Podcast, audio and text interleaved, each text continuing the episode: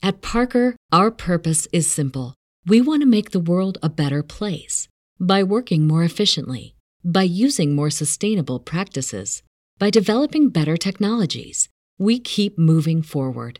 With each new idea, innovation, and partnership, we're one step closer to fulfilling our purpose every single day. To find out more, visit parker.com/purpose. Parker, engineering your success. Everybody in your crew identifies as either Big Mac burger, McNuggets, or McCrispy sandwich, but you're the Filet-O-Fish sandwich all day. That crispy fish, that savory tartar sauce, that melty cheese, that pillowy bun? Yeah, you get it every time. And if you love the filet of fish, right now you can catch two of the classics you love for just $6. Limited time only. Price and participation may vary. Cannot be combined with any other offer. Single item at regular price. Ba da ba ba ba.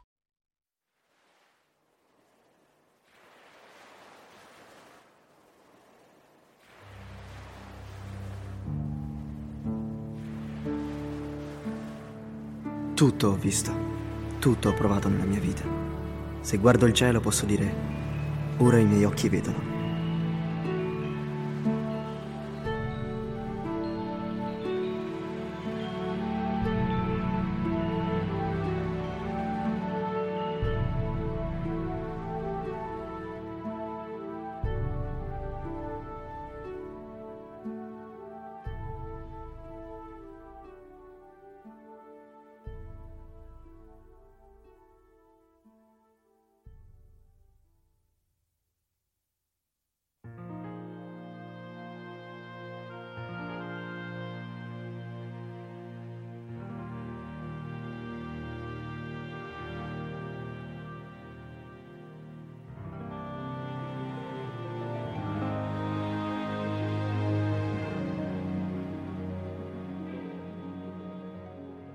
Amici, eh, ben ritrovati alla seconda puntata dedicata al nostro gruppo di lettura su Telegram sui passi di Tolkien e GDL, che appunto è l'abbreviazione. E stasera qui con me, come al solito, c'è Flavia, che è la proprietaria e ideatrice del gruppo.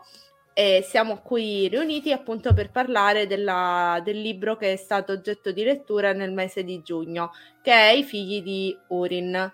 Eh, quindi buonasera Flavia, intanto. Ciao. Ciao Flavia, buon pomeriggio.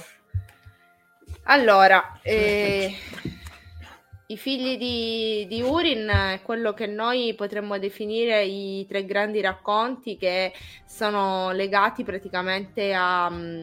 Cioè, hanno una storia comunque, se vogliamo, anche particolare e abbastanza mh, significativa, sia dal punto di vista dello stile del nostro scrittore, quindi J.R. Tolkien, eh, sia anche dal punto di vista della, del valore, diciamo, delle sue opere, perché eh, na- sappiamo praticamente che fondamentalmente sono nati prima i tre grandi racconti che sono stati scaturiti, che sono stati creati da tre eventi molto significativi per la vita del professore di Oxford. E poi alla fine è nato quello che lui definì il, il leggendarium, quindi poi è, mh, ha messo diciamo insieme questi, questi racconti ed è uscito fuori quello che è il Silmarillion anche se mh, è bene specificare che in realtà il Silmarillion come lo, Silmarillion, come lo conosciamo, perché mi viene sempre un po' spagnoleggiante, Silmarillion, sai la doppia L, Silmari, è molto difficile da pronunciare effettivamente. E il libro come lo conosciamo, ecco, tagliamo testa al toro, come lo conosciamo oggi in realtà è frutto del lavoro del, del figlio Christopher Christopher Tolkien, eh, che mh, aveva appunto preso per tutta la durata della sua vita la curatela delle opere paterne. Quindi fondamentalmente il Silm è, erano appunto dei fogli volanti e dei manoscritti dei tre grandi racconti che um, Christopher comunque ha messo insieme ha cercato un attimino di armonizzare e di dare vita a questo um, corpus. Eh, nel frattempo ci scrive Ale.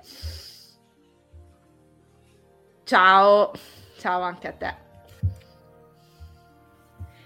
E e quindi niente, noi ehm, non siamo, mi confermerai Flavia, in realtà non abbiamo, non siamo partiti da un ordine diciamo eh, cronologico perché in realtà eh, il primissimo dei grandi racconti, se vogliamo, è La caduta di Gondolin che analizzeremo più avanti perché è oggetto della lettura di luglio che nacque appunto da, dall'esperienza che lui visse in, in trincea.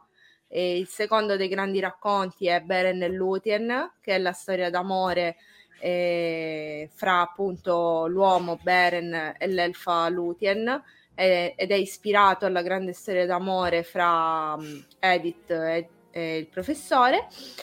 E i figli di Urin, eh, tu sicuramente lo saprai meglio di me, mh, mm, non riesco bene a collocarlo, anche se vogliamo è la somma di un po' tutte queste esperienze che lui ha avuto, perché comunque abbiamo sia le storie di amore, sia che le storie di, della guerra, eh, che come sappiamo, soprattutto per quanto concerne la prima era, sono largamente ispirate alla, mh, alle guerre mondiali, soprattutto la prima, eh, perché come dicevamo anche nella scorsa mh, puntata, o forse lo dicevo con la puntata di quattro chiacchiere fra amici, io ragazzi sto facendo una confusione terribile.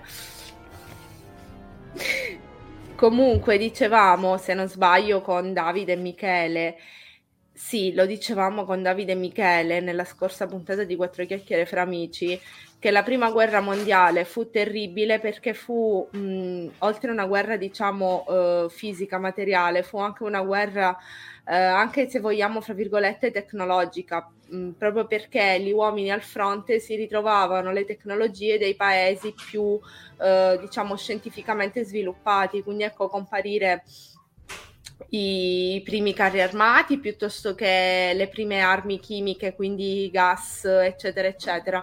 Eh, quindi fondamentalmente abbiamo da un lato i paesi meno sviluppati, fra virgolette, che scendono in campo con le baionette e si ritrovano per dire i tedeschi come per dire altre potenze che arrivano lì con i carri armati.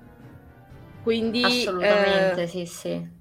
Esatto. Sì, quindi... sì, infatti il tema della macchina è una cosa che torna in Tolkien in una delle sue lettere, lui lo specifica che questi tre racconti parlano di caduta, morte e la macchina. Eh, questo tema del progresso poi lo vediamo anche nel Signore degli Anelli con la battaglia degli Ent, per dire di, di questa natura che prende il sopravvento su Isengard, che è la macchina, poi ha un progresso ovviamente utilizzato a scopi lucrativi, a scopi, a scopi di, di, potere, non un progresso che dovrebbe nobilitare l'uomo, quindi che sia chiaro, cioè non è che uno fa la lotta al progresso perché ci piace stare con la clava e il fuoco, ma perché, de- perché in realtà poi sono strumenti che vengono utilizzati per, per, per compiere il male soprattutto che tende ad abbassare l'uomo e che tende a denigrarlo. Infatti penso che questa sia una delle tematiche più importanti, cioè che riprende appunto questo, questi tre grandi racconti, al di là de, dell'ispirazione no, che ha avuto sulle saghe nordiche. Eh, questo tema, anzi direi che forse I figli di Uren è uno del, dei racconti più tristi, cioè veramente oscuro come racconto, non è, non, non è la favola con lieto fine, anzi è, è orribile, ecco sì, Quindi... Eh, sì, mh, mm, diciamo che eh, tu questo lo potrai. Scusa un attimo, salutiamo. Ciao Aven. Aven, ciao. E questo sicuramente adesso infatti te lo farò spiegare meglio a te che sei molto più ferrata. Eh, diciamo che l'intento di Tolkien era creare una sorta di mitologia per l'Inghilterra e lo aveva fatto ispirandosi appunto ai miti mh, nordici. Eh, quindi però questo diciamo lo puoi spiegare meglio tu. Sì, assolutamente, come, come, hai detto tu prima, questi tre racconti sono forse i primi canovacci di tutto il leggendarium, quindi sono probabilmente le, idee, le prime idee che ha avuto, che poi hanno sviluppato tutta insomma, la magnifica opera ovviamente.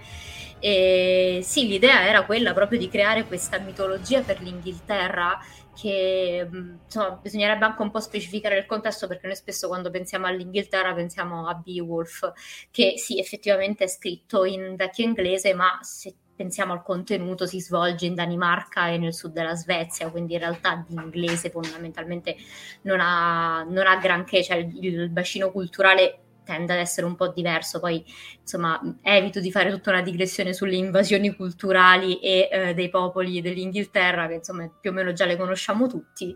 Eh, quello che trovo interessante è che Tolkien abbia scritto una prima versione dei figli di Urin eh, in versi.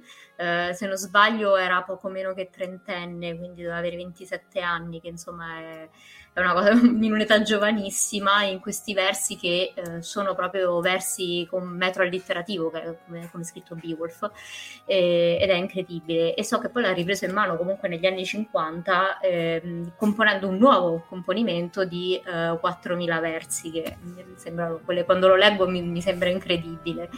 E, ehm, infatti non manca eh, nei figli di Urin tutto tutto un richiamo alla mitologia nordica. Lui sempre una lettera che purtroppo non riesco a ricordarmi i numeri delle lettere, cioè il numero della lettera purtroppo, eh, lui dice che sicuramente le saghe del nord non sono eh, complete come la mitologia classica, però sanno bene come eh, affrontare dei temi come il tema del potere e soprattutto degli intrighi amorosi. In queste tre grandi storie effettivamente noi eh, vediamo il tema del potere declinato in tanti, in tanti tanti modi, la caduta e la morte fanno parte di questi temi. Eh, penso che Figli di Urin si possano collocare proprio nell'ambito nordico. Io ci ho visto tanto della mitologia nordica, ci ho visto tanto di Cullervo, del Kalevala e non mancano elementi classici ovviamente, eh, basti pensare a, a, Turin come un Edipo fondamentalmente, eh, quindi coinvolto in qualcosa che va al di là della sua volontà, eh, la prova anche che il fato è sopra ogni cosa, t- tipico del concetto classico, soprattutto ellenistico, che il fato è al di sopra di tutto, anche degli dei. Eh, anche il tema della maledizione eh, è un tema ricorrente, la maledizione, l'oro maledetto di Sigfrido, insomma, sono tutte tematiche che ritornano costantemente e lui è riuscito a declinarle in modo egregio, ovviamente. Cioè, Turing è un, un, un quasi, quasi mi verrebbe da dire un antieroe perché non è né un eroe solare né un eroe positivo, anzi, lui, oltre ad essere vittima della maledizione, è vittima dei suoi più grandi difetti, tra cui l'orgoglio, che è quello che poi lo porta a questa caduta orrenda che fa, insomma. Ti faccio una domanda a bruciapelo. Vai. Nella mitologia nordica, mm-hmm. quella appunto che ci hai appena spiegato tu, eh, l'elmo del Dorlomin, che mm. appunto mm. era questo elmo d'oro appartenente alla casata di Turin, quindi alla gente del Dorlomin, e non so se lo sto pronunciando bene, ma fa niente, Va bene. Arriver, arriveranno le bacchettate. Sì.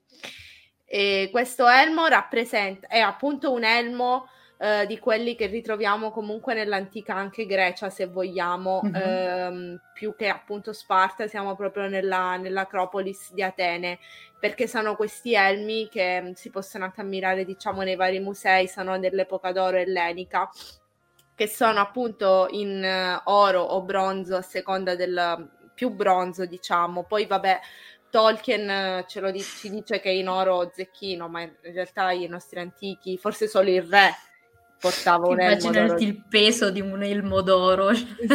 sì, una cosa terribile. Comunque era mh, mm, coperto fino a qui e poi praticamente era uh, con la, la, visiera e il naso. Mh, mm-hmm. Comunque scendeva fino a qui diciamo, non so se mi spiego. E poi questo elmo praticamente di Turin portava... Eh... No, non si vede. Aspetta, ce l'ho, eccolo qua. Questo qua poi raffigurato sarebbe il, il drago di Angbad e praticamente eh, rappresenta la vittoria degli uomini, quindi delle forze del bene sul, sul primo grande verme, se vogliamo. Mm-hmm eh, perché ehm, mi sembra, non vorrei dire una fesseria, che non fosse alato, o forse sì era alato, non era non alato. credo, no, non mi pare di no. Il primo drago uscito dalle viscere non era alato, forse. In ogni caso, mh, senza star lì poi a dire come si sono evolute le armature nel corso dei secoli, Eh, secondo te è stata, diciamo, un'invenzione, fra virgolette, di Tolkien, eh, ispiratosi appunto magari all'antica Grecia, oppure effettivamente abbiamo nella storia o comunque nella mitologia questa figura dell'elmo, della casata che si ripete e che magari mh, porta bene o comunque assicura la vittoria sui nemici piuttosto che incute timore, no? Sai, mm-hmm. anche nella mitologia troviamo quelle armi o quegli strumenti che hanno dei poteri, fra virgolette, magici, nel senso che chi li indossa sembra più grande piuttosto che incute timore. Ehm, diciamo, ho letto diverse volte queste, queste allegorie, mm. ecco.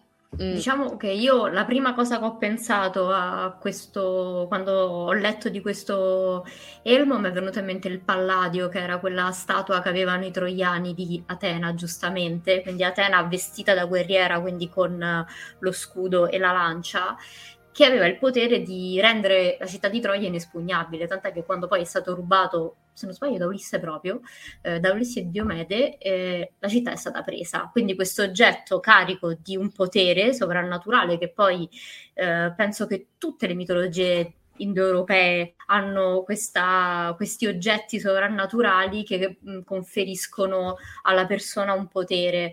Um, adesso mi era venuta in mente la spada, la spada di Excalibur, mi viene in mente la, l'anello. Esatto, cioè, comunque secondo me lui ha preso più l'idea dell'oggetto magico che conferisce un potere eh, e ha, de- l'ha, declinato su qualcosa che potesse essere eh, ovviamente magnifico. Ovviamente tutti questi oggetti magici spesso erano magnifici, in realtà credo che a livello storico tu, tutte le mh, armi, quelle con gioielli, quelle cose d'oro, erano più da parata, cioè non si utilizzavano in battaglia, anche perché erano, diciamo la verità, poco, poco comode. Un elmo d'oro zecchino, credo che, cioè, veramente non so, non oso immaginare il peso. Sapevo che, per esempio, la corona della regina Elisabetta, che è in oro pesante, in oro pieno, non se la mette sulla testa perché pesa tipo 40 kg. Insomma, quindi non è, n- non è fattibile, ovviamente. Sono comunque tutte cose di rappresentanza e probabilmente il fatto che sono oggetti mitologici, il, creano, diciamo, magia. Io veramente la prima cosa che ho pensato è proprio a questi oggetti che ritornano sempre nelle mitologie che sono fonti di potere e tra parentesi la prova che nonostante Turin avesse questo oggetto eh, incredibile non è sfuggito al suo destino perché non è l'oggetto che poi alla fine ti porta al compimento del tuo destino ma sono le tue azioni probabilmente cioè a mio avviso sono le tue azioni ecco quindi è stato, diciamo, come spesso capita in Tolkien, mm. un mix di ispirazioni, se vogliamo. A parte che se fosse vivo vorrei tempestarlo di domande mm, perché no. ci, sono sacco, ci, sono un sacco, di cose che io ti giuro non ho capito. No, più che altro io ne parlavo anche con la nostra studiosa Paola, eh, che saluto tantissimo. Ci sono tante cose, no? Cioè, è assodato che Tolkien conoscesse i miti nordici, fino a qua non ci piove, sicuramente conosceva anche eh, i latini e i greci, qui, i, i latini e i greci, quindi comunque su questo non ci piove, ma ci sono un sacco di cose che ricorrono in Tolkien, che io mi chiedo se fosse se, se, se è stata mera intuizione perché lui era un genio oppure mm-hmm. se effettivamente aveva avuto modo nel corso della sua vita di leggere qualcosa, perché a volte in Tolkien ricor- ricorrono anche allusioni o ispirazioni alle mitologie assire, babilonesi, piuttosto che dei paesi comunque molto uh, lontani rispetto mm-hmm. al suo oggetto di studio. Quindi ti giuro, veramente vorrei tempestarlo di, di domande. Credo che in realtà non, non, lo sapremo mai, cioè nel senso che vista l'entità della persona che comunque aveva, era estremamente colta, eh, potrebbe essere sì come no, cioè potrebbe essere una cosa che lui si è inventato oppure sì, ha letto qualcosa e l'ha ripreso. Temo che non lo sapremo mai purtroppo. Infatti, purtroppo sì, però era veramente un genio. Ci scrive Alex. Questo è per te. Turin sembra essere un ottimo crossover tra un vichingo e uno spartano, e sono d'accordo. Anche a me cioè, mi dava quest'idea proprio, mm, soprattutto l'elmo vichingo, diciamo, al di là di quello che è arrivato in epoca romantica con le corna, che non, spoiler non esiste, cioè sono rappresentazioni contemporanee, cioè spedizioni dell'Ottocento ovviamente. Credo che esistano delle tombe, ma poi ti torna sempre il solito discorso, un conto era l'elmo con cui venivi seppellito, un conto è l'elmo con cui scendevi in battaglia. Sì, anche io in effetti me lo, me lo vedo così, mi immagino quest'epoca come un'epoca tardo antica, cioè proprio molto, molto dura da vivere, ecco, eh, molto oscura. Comunque gli archeologi a proposito di vichinghi, hanno trovato delle tombe di condottieri vichinghi, appunto, cioè dalle tombe, dal corredo funebre si evince che erano persone che rivestivano un certo mhm. ruolo mm-hmm. all'interno della società e pare che fossero donne. Quindi... Eh, lo so quello. Infatti la, la prova che le Valchirie esistono, sono esistite davvero cosa che in realtà non mi meraviglia per niente. In effetti sapevo che la società norrena era molto, molto attenta anche a, ai ruoli sociali, quindi non, non, sarebbe stato strano che magari una ragazza che mostrasse uh, delle propensioni fisiche anche a... Uh, a poter avere un'attività fisica di un certo tipo non, non, era escluso. Ecco, poi probabilmente era anche un vanto, c'era anche un merito essere, essere una guerriera, ecco. Sicuramente Vabbè, facevi parte di classi sociali alte, perché non è che fosse qualcosa che per tutti. Ecco, quello che non doveva succedere. Ah, Ma questo non potremmo comunque saperlo perché magari, sai, so- cioè, finché non facciamo degli studi, cioè i nostri archeologi non studiano, non potremo mai sapere se magari anche all'interno della società era possibile scalare, non so se mi spiego. Ah, certo, Oppure... è vero, sono cose che non sappiamo. Oppure se ad esempio, che ne so, si addestravano in pari modo uomini e donne in modo che in caso di pericolo tutti potessero imbracciare le armi, poi magari le donne che si ricoprivano di onori militari venivano elevate di grado. Questo ancora purtroppo non lo sappiamo. Non Però... credo lo sapremo, cioè nel senso penso sia molto difficile da scoprire credo che ci siano solo teorie e niente di certo, ecco. Esatto, perché non abbiamo comunque ancora tracce scritte e quelle diciamo postume sono molto falsate e eh, se pensiamo anche come i vari autori romani parlavano dei Galli a seconda del periodo storico eh, chi le descrive barbari, chi dopo la romanizzazione della Francia, quella dell'odierna mm-hmm. Francia, li descrive invece come civili, quindi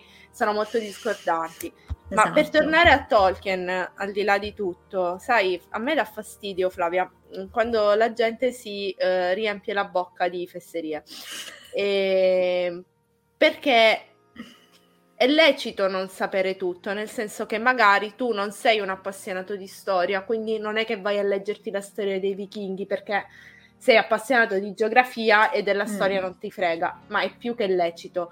Però quando vuoi parlare di un autore, che può essere Tolkien come un qualsiasi altro autore, che palesemente e in maniera super dimostrata si è ispirato ai fatti del passato, siano essi inventati come la mitologia, mm-hmm. siano essi realmente accaduti, allora prima di aprire la bocca dovresti quantomeno informarti.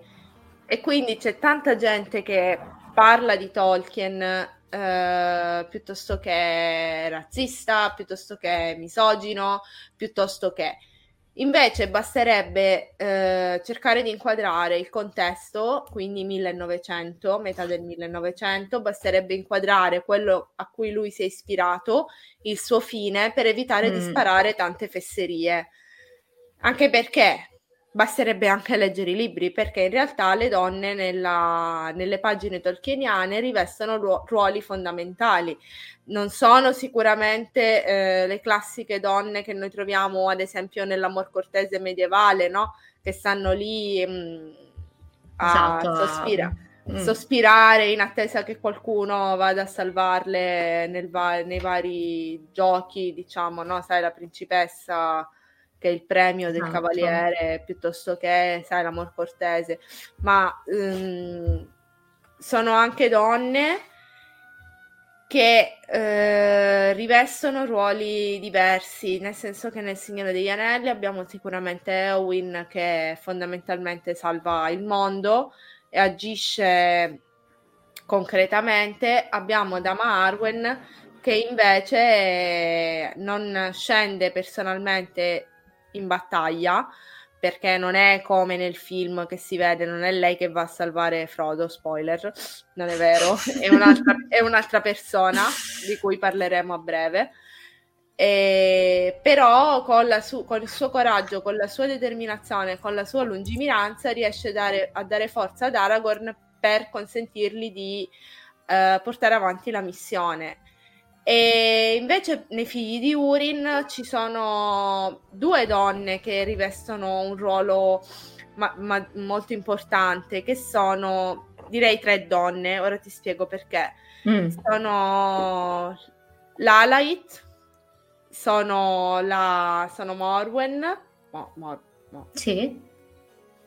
sì si, può, si può pronunciare così, e Nienor eh, ma è sulla signora del Dorlomin, quindi sulla madre che io mi voglio mh, mm, focalizzare.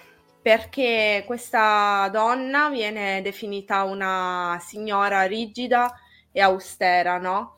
Mm-hmm. E, ma eh, quindi sicuramente mh, mm, è stato un esempio, no? Perché mh, mm, comunque ha insegnato la, la forza d'animo, lo spirito, e, e, anche l'orgoglio, che poi se vogliamo, come hai detto tu prima, l'orgoglio è stato un'arma um, a doppio taglio, no? Perché eh, è importante l'amor proprio, ma quando questo sfocia in superbia e orgoglio, poi non porta a, a niente di buono.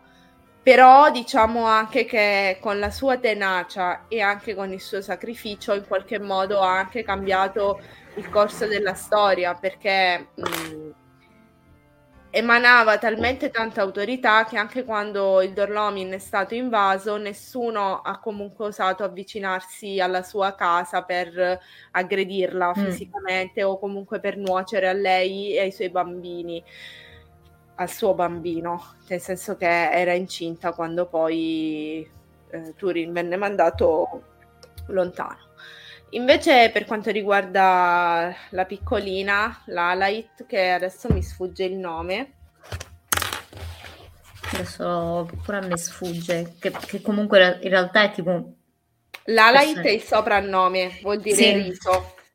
Vuol dire riso nella terra degli uomini del, del Dorlomin. E lei si chiamava... Comunque l'Alait è la sorellina, nel senso che il primo genito è Turin e sì. la secondogenita era questa bimba. E... Aspetta un attimo. Io, ragazzi, ve lo giuro, ce l'ho sulla. Io... Sai quando Aspetta. hai una cosa sulla. Sai quando hai una cosa sulla punta della lingua e non ti viene?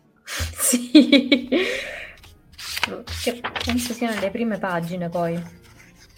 Urwen. Sì, eccoci.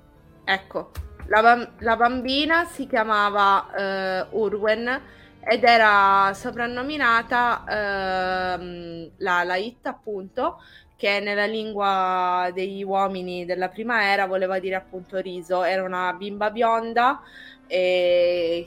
che rideva sempre e portava allegria ovunque lei andasse. Ed è una figura femminile che è molto importante nella storia alla fine di Turin perché queste sono cose che segnano perché in realtà poi purtroppo eh, di fatto la bambina muore durante la pestilenza inviata da Morgoth e, e ovviamente eh, sono cose che segnano queste soprattutto in un Stavo in un bambino. Sì, stavo guardando i commenti perché Aven ci scrive. Sì, che le figure effettivamente nel, nell'opera di le figure femminili effettivamente non sono tante però sono fondamentali secondo me. Come dici te, anche Morwen effettivamente è una castellana proprio da, da, donna del Medioevo, che purtroppo è vero che si hanno anche delle informazioni un po' contrastanti. Adesso si usa tanto dire benvenuti nel Medioevo quando si parla di certi tipi di comportamenti che non sono più socialmente accettabili. In realtà il Medioevo purtroppo non ha, non, non ha questa brutta nomea, ci sono tante comunque tante signore che, che hanno ereditato dalle proprie famiglie scegliere potere. Eh, è vero, sicuramente la, non era assolutamente come ora a livello di parità dei sessi, nessuno lo nega, però mi viene in mente le, Eleonora d'Aquitania che si è comunque ritrovata proprietaria, in un certo senso signora di mezza Francia, per cui hanno scat- scatenato una guerra assurda per la quale, soprattutto che se la volevano sposare tutti ovviamente, cioè, quindi effettivamente ci sono donne che eh, dimostrano un certo tipo di potere. Morwen è una di queste, secondo me è un personaggio molto interessante perché ehm, dimostra amore, amore fi- verso i propri figli pur rimanendo una donna che eh, ha dei valori alti come abbiamo detto, è una donna coraggiosa e piena di dignità, però eh, non sfocia mai nell'eccesso, è come se riesce a mantenere una virtù a un certo livello senza poi decadere nel vizio. E questo è un, una donna esemplare, come abbiamo detto di Ewen, come abbiamo detto di, infatti Galadriel, Lutien, tutte, tutte figure che sono fondamentali e meravigliose soprattutto di grande esempio, secondo me, che mostrano una capacità di autodeterminarsi pur rimanendo comunque accanto a qualcuno. Ma sai, questo qua è il genio di J.R. Tolkien, mm. perché sinceramente Turin sarebbe da entrare nel libro e prenderlo a schiaffi, capito? Tutti dispari finché non diventano pari, perché è, esatto. una, cosa, esatto. è una cosa veramente insopportabile. Però lui, Tolkien, presentandoti le figure femminili più importanti per Turin, quindi intanto la madre, il primo riferimento, che ha un carattere particolare, perché magari non lo prende mai in braccio, però gli dimostra affetto in altri modi. Purtroppo certo. la psicologia moderna ha chiaramente affermato che tu puoi essere il genitore più amorevole del mondo perché fornisci cibo, studi, vestiario e mille opportunità, ma se non lo prendi mai in braccio segni per sempre la sua psicologia in negativo. E anche questa morte della, della, sorella di Urwen è un'altra cosa che, lui, che a lui segnerà tantissimo. Quindi certo. introdurre queste figure e mostrare il loro ruolo sono importanti anche per capire la psicologia del personaggio. Perché mh, Tolkien è uno che rimane molto coi piedi per terra, nel senso che non è solo sfiga e maledizione, ma esatto. è anche ha come ti comporti tu, quindi a ogni azione corrisponde una reazione.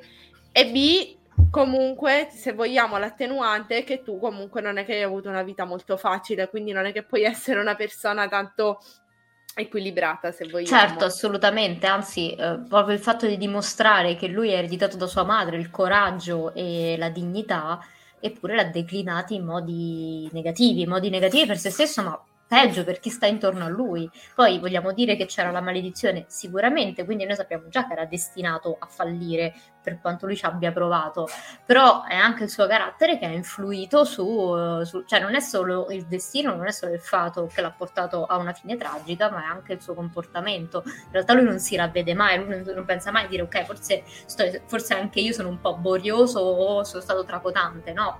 Lui è, è convinto comunque di questa forza che va contro di lui, che deve, deve diventare padrone del suo destino senza però mai declinare all'interno questo, dire ok, divento padrone del mio destino, però aspetta, fammi fare un esame di coscienza, che forse esatto. pure, io, pure, io, faccio qualcosa che non va. E Perché... sicuramente, come dici tu, ehm, queste figure femminili che magari non sono prese, cioè non parlano e non agiscono, quindi sono magari figure passive, eppure sono fondamentali nella storia.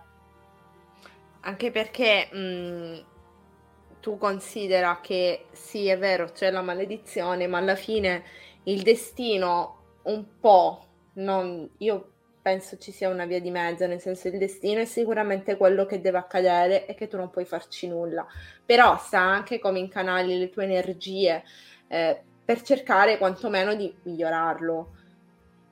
Esatto. Questo, questo è. Eh, esatto. Scusa, abbiamo un commento, questo è sempre per te. Mm-hmm perché io... Allora, da capo della soggetta rifiuta di diventare... Ah, ok. Sì, in effetti secondo me poi è anche questa mh, mm, il tema del fatto, mh, mm, stavo pensando giustamente a Urin che viene maledetto non perché eh, Morgoth non sapeva che cosa fare, ma perché lui si è rifiutato di piegarsi. E secondo me questo tema del, mh, mm, agire bene per buona coscienza e non piegarsi è uno dei valori che più ritorna, se penso anche proprio nell'opera di Tolkien, anche gli Hobbit, per esempio, che per natura vengono detti che loro pensano solo alle loro cose, al loro orticello, eppure abbiamo la prova che ce ne sono quattro che eh, pur di difendere la propria terra, malgrado le loro, magari la loro volontà, si ritrovano a dover eh, prendere un appuntamento con la storia, mi verrebbe da dire, cioè partecipare a qualcosa che è più grande di loro. Quindi secondo me poi alla fine questo tema dell'importanza del valore, cioè della persona di valore con dei valori, ritorna, eh, ritorna sempre. Ma io penso fosse anche un valore personale di, di JRT, mm. nel senso che meglio fallire ma con umiltà piuttosto che riuscire con inganno e sotterfugio. Questa è una esatto. cosa che esatto che io mh, sto, diciamo, facendo speculazione, nel mm-hmm. senso non l'ho letto da nessuna parte, magari adesso viene uno studioso tolkieniano e mi dice sì, ci hai preso, io dico ah, sono un genio. Però no, è una cosa che, che, penso io, nel senso che ho visto nelle opere tolkieniane che tutti coloro che eh, cercano con l'astuzia di trionfare, puntualmente falliscono. Esatto. E tutti invece coloro che eh, preferiscono... Mh, anche morire in miseria, ma non andare contro i propri principi, in qualche maniera si riscattano. Quindi abbiamo Alet che no, eh, nel Signore degli Anelli, Fosso di Helm, come ti chiami figliolo Alet? No, Alet è un nome femminile. No. E quindi abbiamo donne come Alet che non si piegano e trionfano, perché poi abbiamo una delle casate più importanti degli uomini, diciamo, comuni, non numenoreani, eh, che è appunto la casa di Alet, che sopravvive fino ai giorni della guerra dell'anello. Certo. Eh, cos'erano Alet Testa d'Oro, gli uomini del Torlomi in Testa d'Oro, quindi mi viene in mente eh, antenati della gente di Rohan, se vogliamo, perché erano... In questo erano chiamati anche gli uomini di Rohan dopo Ador, Testa d'Oro, tutte queste persone qua e quindi discendono tutti da quella casata, non vorrei dire una fesseria. Comunque ci sono queste casate che sono sopravvissute. Abbiamo persone come Morwen che purtroppo finisce male, ma la storia di Morwen finisce anche bene se vogliamo. E, cioè, per me è una cosa bellissima, una cosa molto romantica, ma non vi farò spoiler. E, Concordo però ha capito in miseria e in povertà, però alla fine non ha svenduto né se stessa né la sua gente e ha protetto come poteva i suoi figli. E abbiamo poveracci come Turin che è vero che non fanno autoanalisi, ma è anche vero che alla fine non si piegano, non è colpa loro, è la maledizione.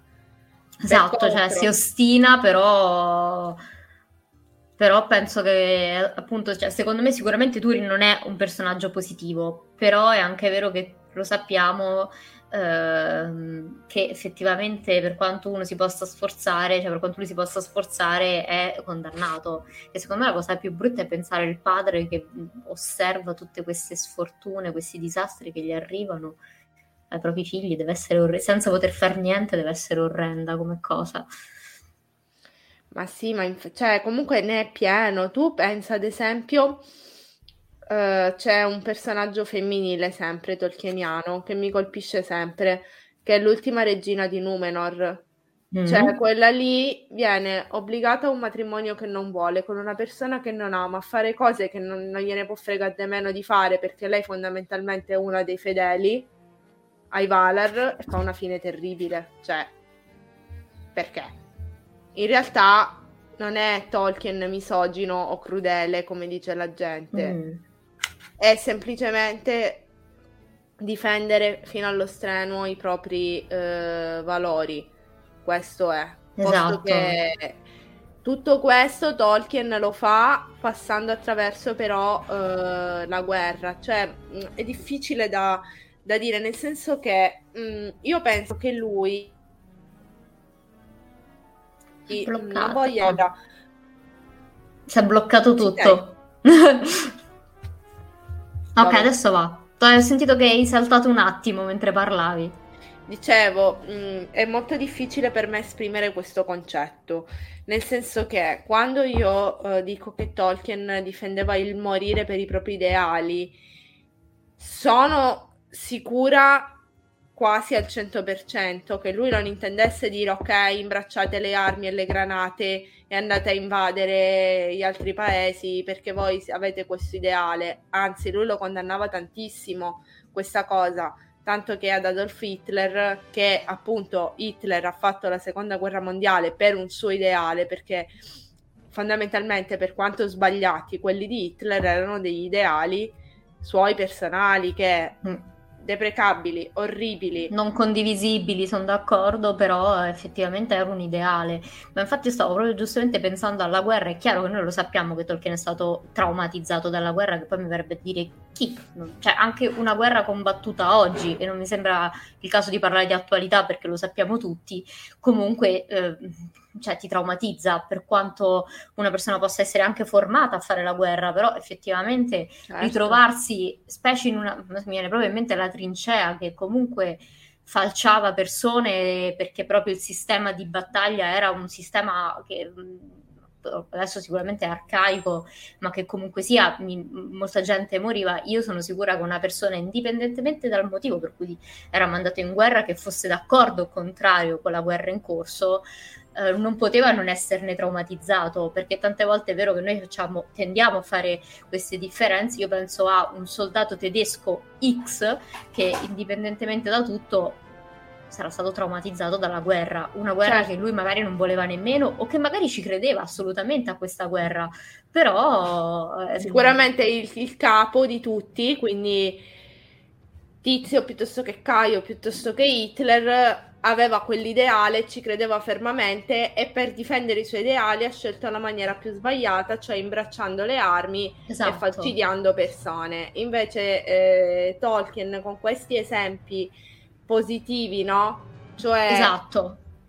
Mi rifiuto, seguo i miei ideali in maniera pacifica e trionfo, mi rifiuto, seguo i miei ideali in maniera pacifica, tu mi fai la guerra, mi ammazzi, sono morto, ma almeno ho difeso i miei ideali senza fare stragi penso che sia proprio il messaggio di, di, Tolkien e per questo i tre grandi racconti, quindi anche i figli di Urin, sono eh, diciamo importanti per, eh, per, capire l'autore, perché sì, siccome sì. sono i pilastri del leggendarium, è vero che sono scissi dal Silmarillion, quindi tu puoi leggerti Silmarillion e non leggere questi tre, a meno che tu non voglia approfondire, oppure puoi leggere questi tre e magari il Silmari- Silmarillion non dico puoi saltarlo perché comunque poi ci sono delle vicende che sono anche interessanti da, da approfondire, però comunque hai già avuto un'infarinatura perché bene o male ti dice tutto. Ad esempio qua nei figli di Urin ti parla anche della, della battaglia delle innumerevoli lacrime, la Nirna... Nir... Mm-hmm.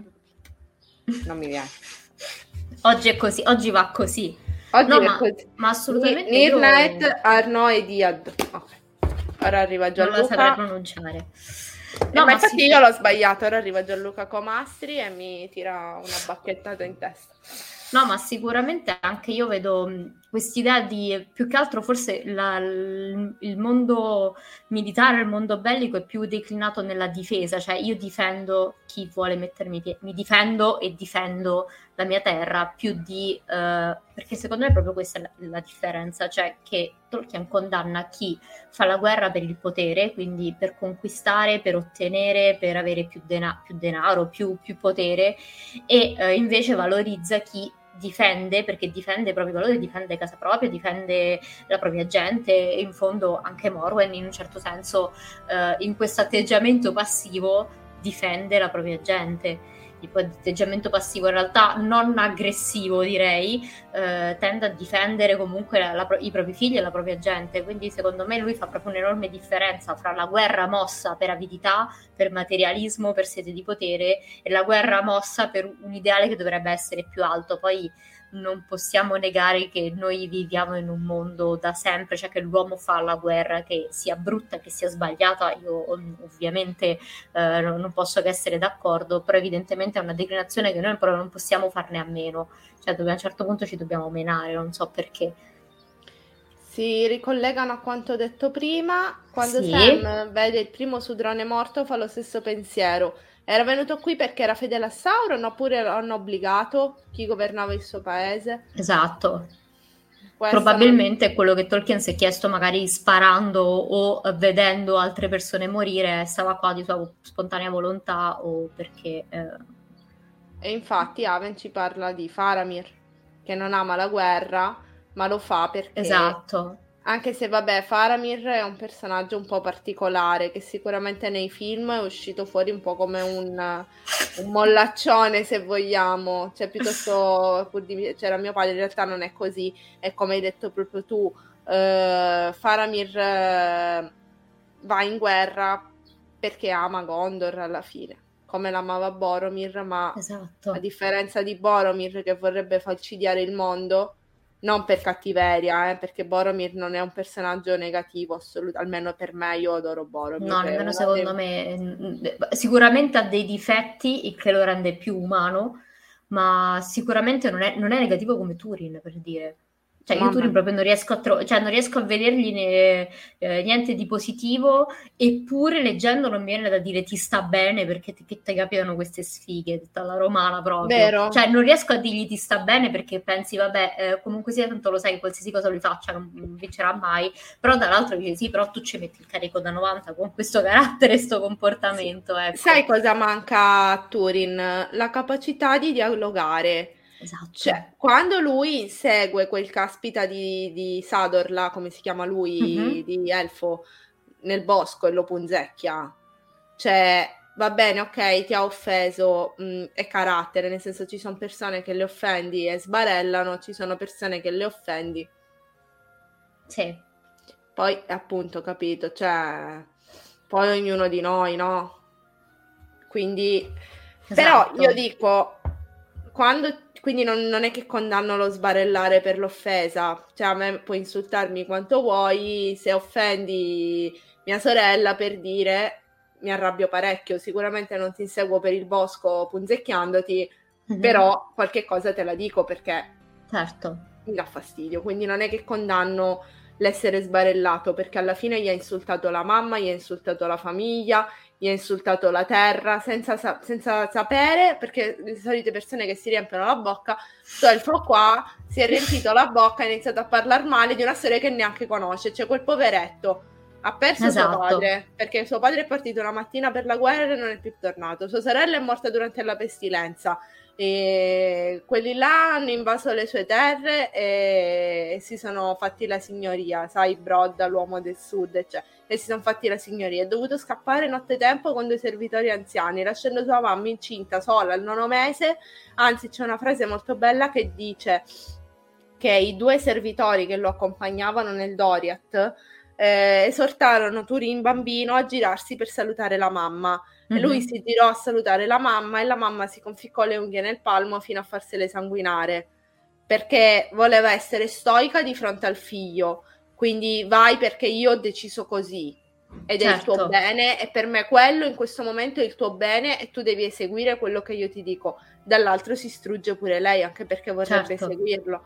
Quindi alla fine ci sta che per carattere sia sbarellato, ma quando ti vengono a chiedere perché hai fatto questa cosa, anziché stare zitto e dire no, vaffa, me ne vado, non mi interessa, chi se ne frega mm. e andarsene in giro a piangere su se stessi, no, mi hanno cacciato, gli elfi sono cattivi, perché poi Tolkien non lo dice, ma c'è una frase dove dice che quando arriva eh, il suo amico Beleg, Turin è un po' preoccupato perché ha parlato talmente tanto male degli elfi del Doriath che dice speriamo non gli facciano del male.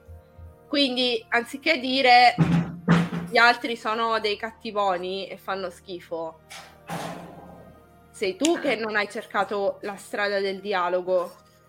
Sono d'accordo. Alla fine, alla fine il re ti ama come un figlio. Se tu vai e gli dici guarda, io ho fatto questa cosa perché lui ha fatto questa cosa, magari lui ti sgrida, magari lui ti punisce, però sei anche, poi non è che sei davanti a un pinco pallo qualsiasi, sei davanti al re del Doret e a Melian la Maia, cioè non sei davanti a due deficienti o due esatto ignoranti, cioè, capito? Magari se tu parli un minimo di comprensione possono anche avercela. Che sì, poi magari esatto. Capire che magari forse c'è il momento in cui devi anche essere un po' umile e dire, a parte che poi secondo me la prova è che la verità paga sempre, cioè di la verità di quello che è successo, spiega perché hai fatto una cosa del genere e poi vabbè assumiti anche delle conseguenze del caso. È vero che lui effettivamente non, non cerca mai un dialogo, non cerca mai il modo per far andare le cose nel modo migliore possibile. Lui in realtà è molto sanguigno come, come carattere.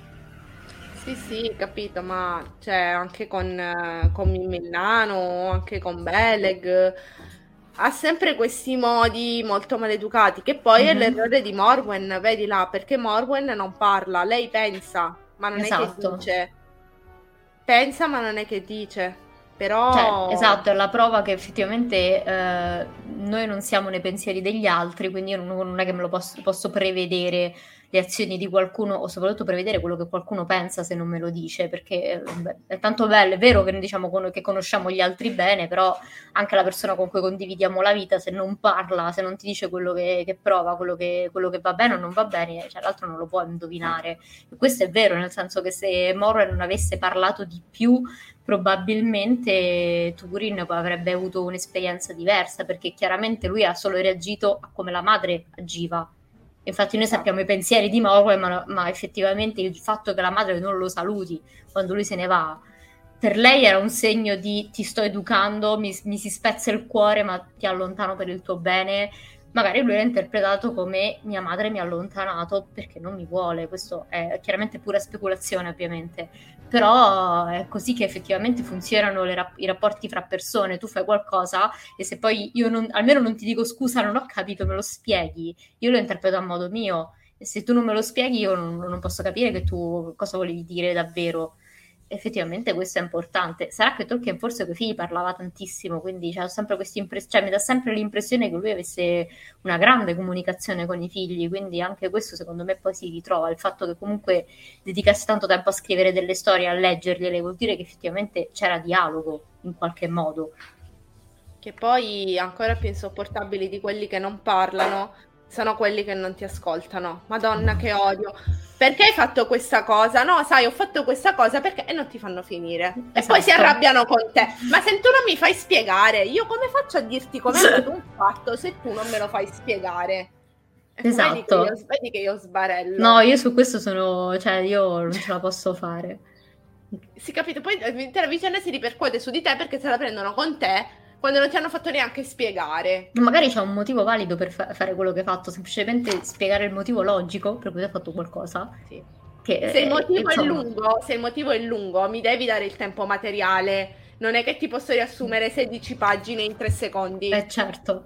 Cioè, No, no, assolutamente. Forse qua ritorna anche ancora il, tema del potere della parola, declinato in tanti modi diversi, anche dal fatto del dialogo con le persone e sull'ascolto soprattutto. No, ma guarda, questo libro per me è veramente ostico. Vediamo cosa ci hanno scritto. Secondo me è quello che pensa anche Tolkien ed era riferito praticamente al commento di Aven di prima che adesso vi rimostro uh, sì. questo su Faramir, cioè praticamente Aven ci scrive neanche Faramir ama la guerra ma impugna la spada per ciò che difende e poi certo. ha inviato il commento e ci ha fatto diciamo un'aggiunta successiva però stavamo parlando e non l'avevo mandata eh, che voleva essere appunto la prosecuzione di, del suo commento di poco fa. Infatti sono a 16.42 e 16.43. Quindi era qualcosa che non aveva, diciamo, fatto in tempo a digitare, aveva mandato. Per tornare no, ai sicuramente, figli... sicuramente era un pensiero ricorrente. Io non ripeto, sono, cioè, mh, mm, insomma, perché ho visto anche i suoi amici morire durante la guerra, quindi non è che mi puoi venire a dire che è stato divertente perché non lo è. Per tornare ai nostri figli di Urin, um, prima praticamente di salutarci, eccetera, volevo parlare del personaggio di Nienor, che è un personaggio che io non riesco a inquadrare perché effettivamente mi sembra l'unica poveretta che non fa niente di male e che effettivamente è vittima della maledizione, cioè non riesco a trovare a differenza del fratello Turin, dei comportamenti che possano essere, diciamo, eh, imputati è difficile parlare del personaggio senza spoilerare e per mhm. questo mm-hmm. le ho dedicato soltanto gli ultimi dieci minuti per vedere se riusciamo a parlarne senza fare troppi mh, mm, spoiler Diciamo che mh, questa persona non ricorda nulla del suo passato per svariate motivazioni e per altre motivazioni si ritrova in una situazione un pochino così, della quale fondamentalmente della quale, fonda- della quale fondamentalmente è vittima. Perché se io non mi ricordo niente della mia vita, come faccio a sapere che lui è mio fratello, che lui è mio amico, che lui certo. è mio certo. cugino? Quindi non riesco proprio a, inquadra- a inquadrarla. Non, non, so se dopo una carica di negatività da parte di Turin, lei sia la vera vittima, no? Perché abbiamo detto prima che Turin non, il suo errore è non farsi mai un esamino di coscienza. Quindi abbiamo analizzato la psicologia del personaggio, abbiamo trovato uh, per lui delle attenuanti che sono i traumi infantili e abbiamo trovato anche una, diciamo, psiche non formata completamente, nel senso che le sue energie, eh, la sua educazione non sono state incalanate, incanalate affinché il suo destino potesse andare un pelo meglio. E sempre comunque ricordandoci del fatto che lui è stato maledetto, ma lei non riesco a inquadrarla, cioè non riesco a trovare un singolo errore in lei. A me lei mi sembra vittima al 100% di un destino che fondamentalmente non è nemmeno colpevole, cioè lei paga, paga la maledizione de, del padre fondamentalmente. Cioè lei sì. veramente non riesco a capire, cioè non riesco, o, o non, non, se ne parla perché non, non, c'era abbastanza materiale nel momento in cui i figli di, di Urin è stato redatto, non saprei, però lei mi sembra la prova che eh, tu puoi anche metterci del tuo nonostante un fato avverso e metterci il carico, ma c'è chi effettivamente purtroppo non è mai benedetto, non ha mai un cammino benedetto. E, lei a me sembra che paghi solo conseguenze delle scelte orrende degli altri, fondamentalmente. Sì, cioè, eh, la, prima, la prima Morwen che dopo tutto il tempo che è stata lì a fare la stoica, non me ne andrò mai, non mi conquisterete mai, all'ultimo prende le decisioni, così si sveglia una mattina, oh guarda sono passati 30 anni, ora faccio Andiamo. questa cosa, anche se è assolutamente troppo tardi e non è assolutamente il modo esatto. migliore, quindi sarebbe meglio stare qui e, a impiccarmi o a farmi trucidare dalle frecce delle due luna, piuttosto che fare quello che io scelgo di fare, quindi è una vittima delle scelte sbagliate degli altri, proprio come hai detto tu. Però sai cosa è strano? Nel senso che Tolkien essendo cristiano, cattolico, fortemente cattolico, di certo non poteva essere un tipo scaramantico, nel senso no, che... Infatti.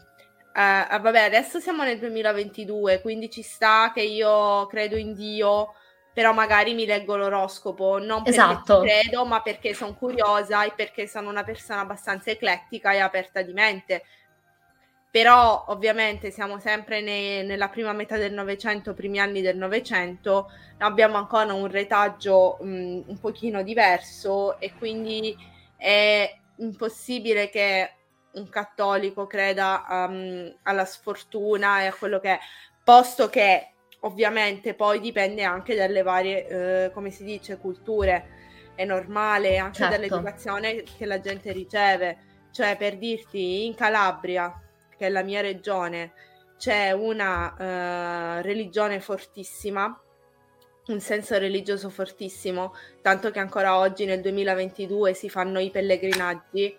Eh, abbiamo la, a settembre la festa della Madonna della Consolazione mm-hmm. di Reggio Calabria e se tu vuoi puoi partire dall'Eremo, che è la parte alta della okay. città da dove parte il quadro della Madonna, e arrivare fino al Duomo. Saranno una trentina di minuti a piedi eh, la mattina e lo puoi fare scalzo per dire. Anzi, è una tradizione che conosco, esatto. Esattamente. Sì, sì, no, ma sono d'accordo. Io, ecco, appunto, proprio viene da dire il concetto di Iella, come si dice qua a Roma, esatto. cioè Ro- Roma poi, sta- cioè ex Stato del Vaticano, e probabilmente proprio per questo i romani tendono molto a desacralizzare non tanto la religione quanto il clero, perché secondo me bisogna un po' fare questa differenza. Cioè, noi le battute sui preti, le suore, cioè, se, ce l'abbiamo un bel, un, un bel compendio. Però effettivamente mi viene in mente che tutto intorno a Roma esistono delle tradizioni. Io mh, sono stata recentemente in Ciociaria e la, il fatto del pellegrinaggio, del fare questa specie di via crucis scalzi, è una cosa che fanno anche adesso. Cioè, certo, è, però eh, per Sì, sì. Sì, come dici tu, poi magari è gente che si legge l'oroscopo, ma perché adesso stiamo in un ambito diverso. Sicuramente all'epoca di Tolkien la religione aveva un ruolo forse un po' più importante Però, in un certo sì, senso.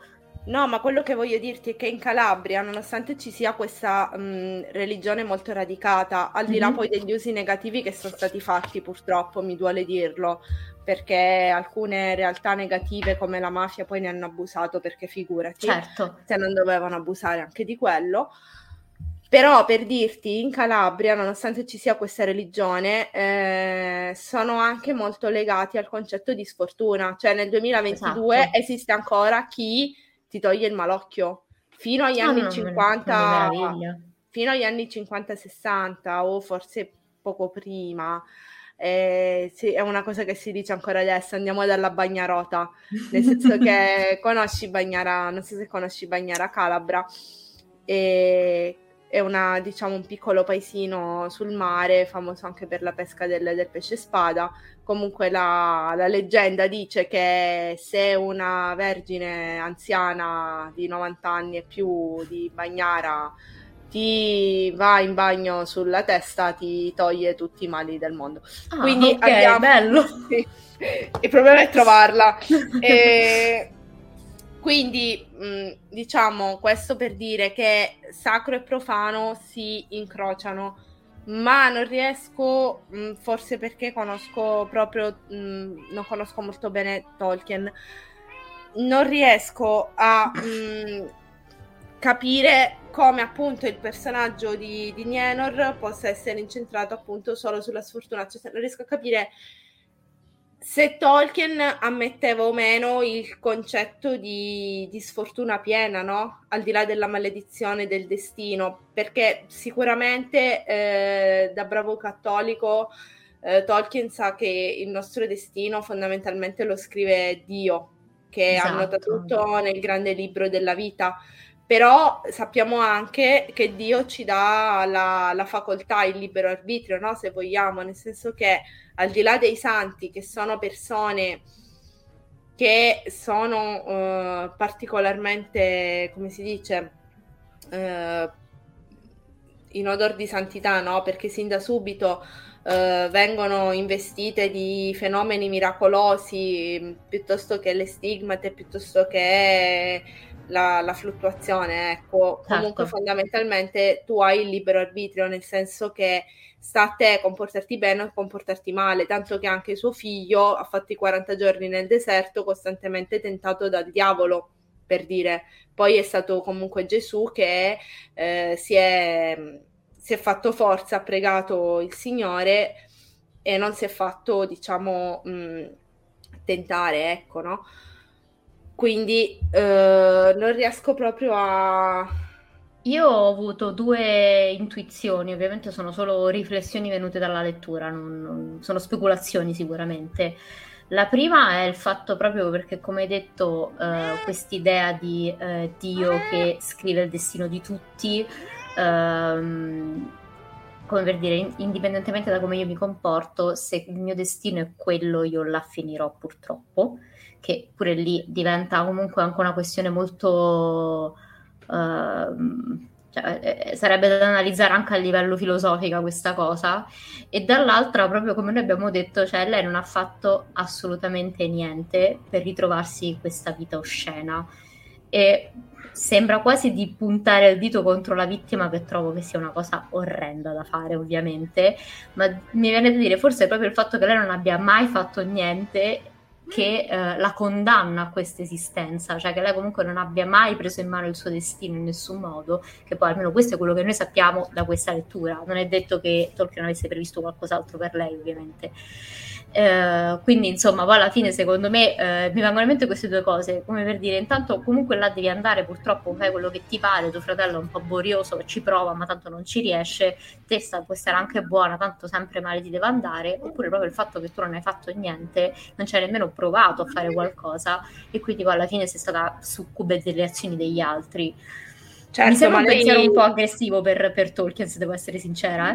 Eh, eh capito, però eh, alla fine, ripeto, lei come faceva a saperlo, poverina? Cioè, capito? No, esatto, esatto, nel senso che probabilmente proprio per ignoranza, passami il termine, non ignoranza a livello di, di cultura, ma proprio ignoranza della realtà delle cose, effettivamente è stata vittima inconsapevole proprio Scusa, Flavia ti devo interrompere c'è un Ater che continua a scriverci sì, perché sì. non ha capito niente di quello Sta che abbiamo seguendo il discorso purtroppo mi rendo conto che quando si parla no, di religione ma... è sempre un po' ma no Flavia eh, semplicemente mh, mm, questo voglio anche dire a questo nostro amico Couscous hai un nome bellissimo, adoro il couscous. Eh, temo che tu non abbia capito bene quello che noi stavamo dicendo.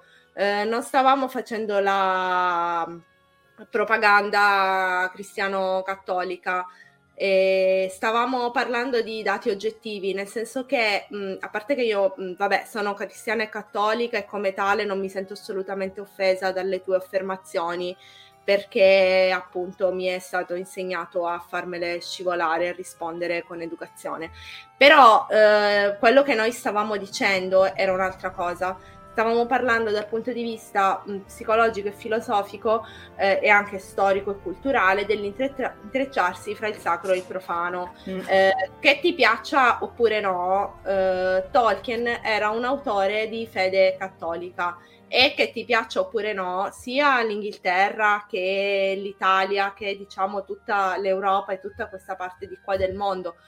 E poi, vabbè, anche l'America con i primi conquistadores, ma questo poi ci dilunghiamo troppo. Uh, che ti piaccia oppure no, la prima religione fondamentalmente è stata quella cattolica, tanto che furono i primi imperatori romani ad abolire il culto pagano, quindi dei molti dei, dei polidei, eh, ad abolire le divinità e a eh, istituire un'unica religione che è quella cristiana, tanto che poi abbiamo avuto le persecuzioni da parte dei, degli imperatori perché si alternavano mh, imperatori pagani e imperatori cristiani, quindi a seconda di chi c'era al potere i cristiani venivano più o meno mh, perseguitati. Quindi questo, la nostra analisi non era la crociata della religione cattolica. Assolutamente, non, non e... ci interessa né fare apologie né convertire eh, i non credenti, Siamo... anzi perché poi voglio dire io invece io non sono cristiana, quindi però rispetto moltissimo la religione cristiana perché come tutte le religioni sono de- di- degne e si meritano il rispetto ovviamente e rispetto chi ci crede soprattutto. Uh, quindi vabbè questo è chiaramente un hater perché sto leggendo gli altri commenti vabbè eh, purtroppo eh, io, sì. io sono dell'idea che ogni cosa vada affrontata con uh, molta, molta, libertà di spirito e soprattutto nel rispetto del prossimo cioè eh, Tolkien è stato un grande cristiano cioè era cristiano con una grande fede temi che ritornano nella sua opera e che io rispetto e che in realtà a livello filosofico condivido quindi insomma ma vedi, sai, Flavia, non tutto il male viene per nuocere, nel senso che eh, anche il nostro amico troll in questo momento sì. in caverna eh, ci ha aiutato comunque a chiarire una posizione. Quindi, assolutamente. Vedi, magari appunto ci siamo persi un poco via e quindi il suo intervento tipo camera di Marzabul è riuscito a. Chiarire le nostre posizioni. Credo che ci stia anche hackerando il computer perché il mio si è rallentato tantissimo. Ah, vediamo la colpa a lui per tutto, Però... mi sembra ottima come cosa.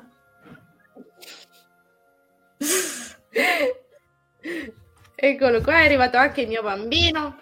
Salute ai nostri amici. Che carino. E quindi, niente, siamo a un'ora e cinque di live, quindi mio carissimo couscous, a me piace con le verdure e con il pollo.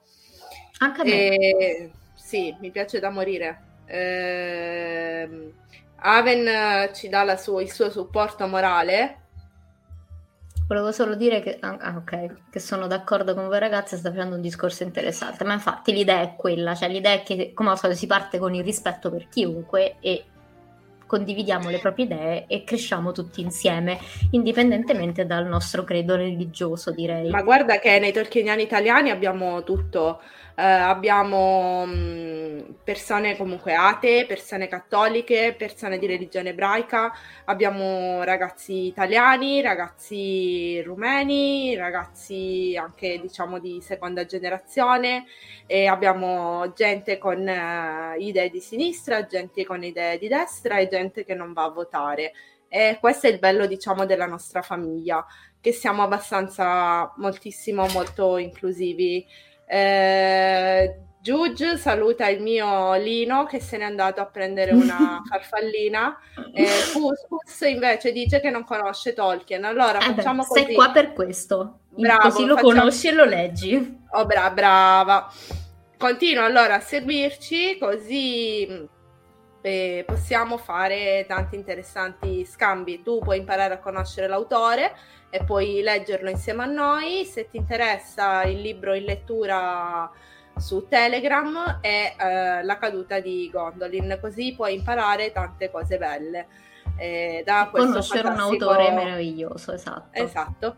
Eh, direi che ci siamo, cara Flavia. Abbiamo okay. chiarito il nostro troll di caverna il maledetto Turin in tutti i sensi, no dai poveretto, e Nienor che purtroppo non siamo riusciti a collocarla da nessuna parte, anche perché è difficile, ripeto, parlare di Nienor sì, senza, sì. senza spoilerare troppo, quindi io direi di aspettare i prossimi riscontri, magari qualcuno dopo la live ci scriverà e...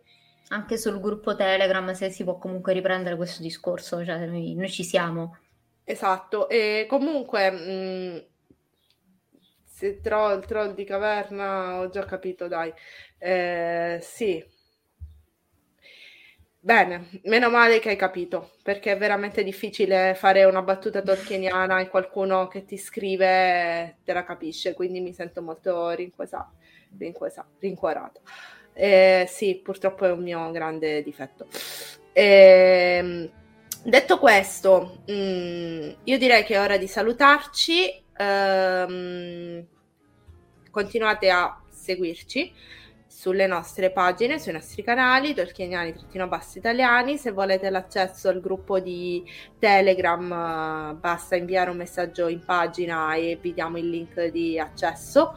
E non, non, non, lo carichiamo comunque sui social, sia perché abbiamo avuto un problema okay. ultimamente con i troll. Uh, sì, ho passato un po' di tempo a ripulire il gruppo perché non riesco a capire perché. Erano entrate un sacco di persone del tipo. Eh, Vabbè, quelli che ci volevano vendere i bitcoin e tutto. Sì, sì, esattamente. E quindi tutte queste cose qua. Eh, seguiteci su Twitch sempre come Tolkienino, Tolkieniani trattino basso italiano inizio a essere un po' stanca e Basta, questa puntata potrete rivederla qui su Twitch oppure caricata sul nostro profilo di YouTube. Eh, grazie a tutti quanti per essere stati qua, grazie per i commenti che sono stati sempre costruttivi. Eh, comunque c'è sempre da imparare. Eh, Aven ci saluta, dice che è stato un piacere ascoltarci, invece il mio amico Cuscus eh, mi dice che me la tiro, ma è un mio grande difetto. Eh, e... siamo fatti così che dobbiamo fare, pieni di tracotanza. E boria. E boria. ma probabilmente c'è una maledizione. E scegliete la Calabria per le vostre vacanze che può essere anche utile e proficua non vi ammazzate volte voi. E grazie Flavia per essere stata grazie con noi stasera e poi daremo comunicazione della puntata di luglio. Penso fine luglio. luglio, primi di agosto comunque sarà sempre... Sì, sì indicativamente sì. Eh, vi ricordo di comprare La caduta di Gondolin che è il libro in lettura. Ci stanno Grazie gli sconti Bonpiani. Ci stanno gli sconti Bonpiani. Ma veramente? Sì. Se prendi due Bonpiani ci sta il telo in omaggio. Lo voglio anch'io. È pure carino, io l'ho preso già ovviamente. No. A parte che adesso ci La sono... Bonpiani non mi paga per questo. purtroppo. A parte che ci sono anche i mh, mm, classici uh, due libri 9 euro. Mi sono oggi sì. avvicinata al totem, ma non ho ancora trovato niente di interessante. Va bene, okay. d'accordo. Uh, grazie a tutti. Ciao ragazzi.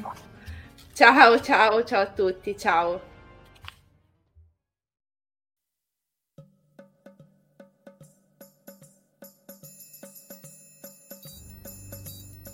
Avete ascoltato Imladris, il podcast dei tolkieniani italiani, realizzato con il patrocinio di Fantascientificast, podcast di fantascienza e cronache dalla galassia.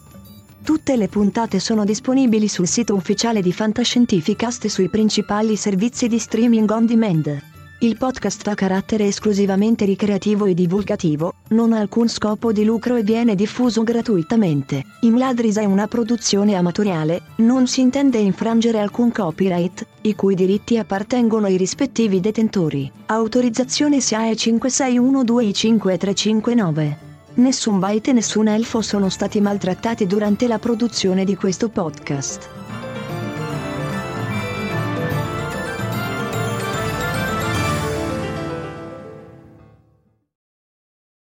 At Parker, our purpose is simple. We want to make the world a better place by working more efficiently, by using more sustainable practices, by developing better technologies. We keep moving forward. With each new idea, innovation, and partnership, we're one step closer to fulfilling our purpose every single day. To find out more, visit parker.com/purpose. Parker, engineering your success. Swimsuit? Check. Sunscreen? Check. Phone charger? Check. Don't forget to pack the 5 Hour Energy. It fits great in a pocket or carry on, and the alert feeling will help you arrive ready for anything. Now get 20% off when you use code 5HE Travel at 5hourenergy.com.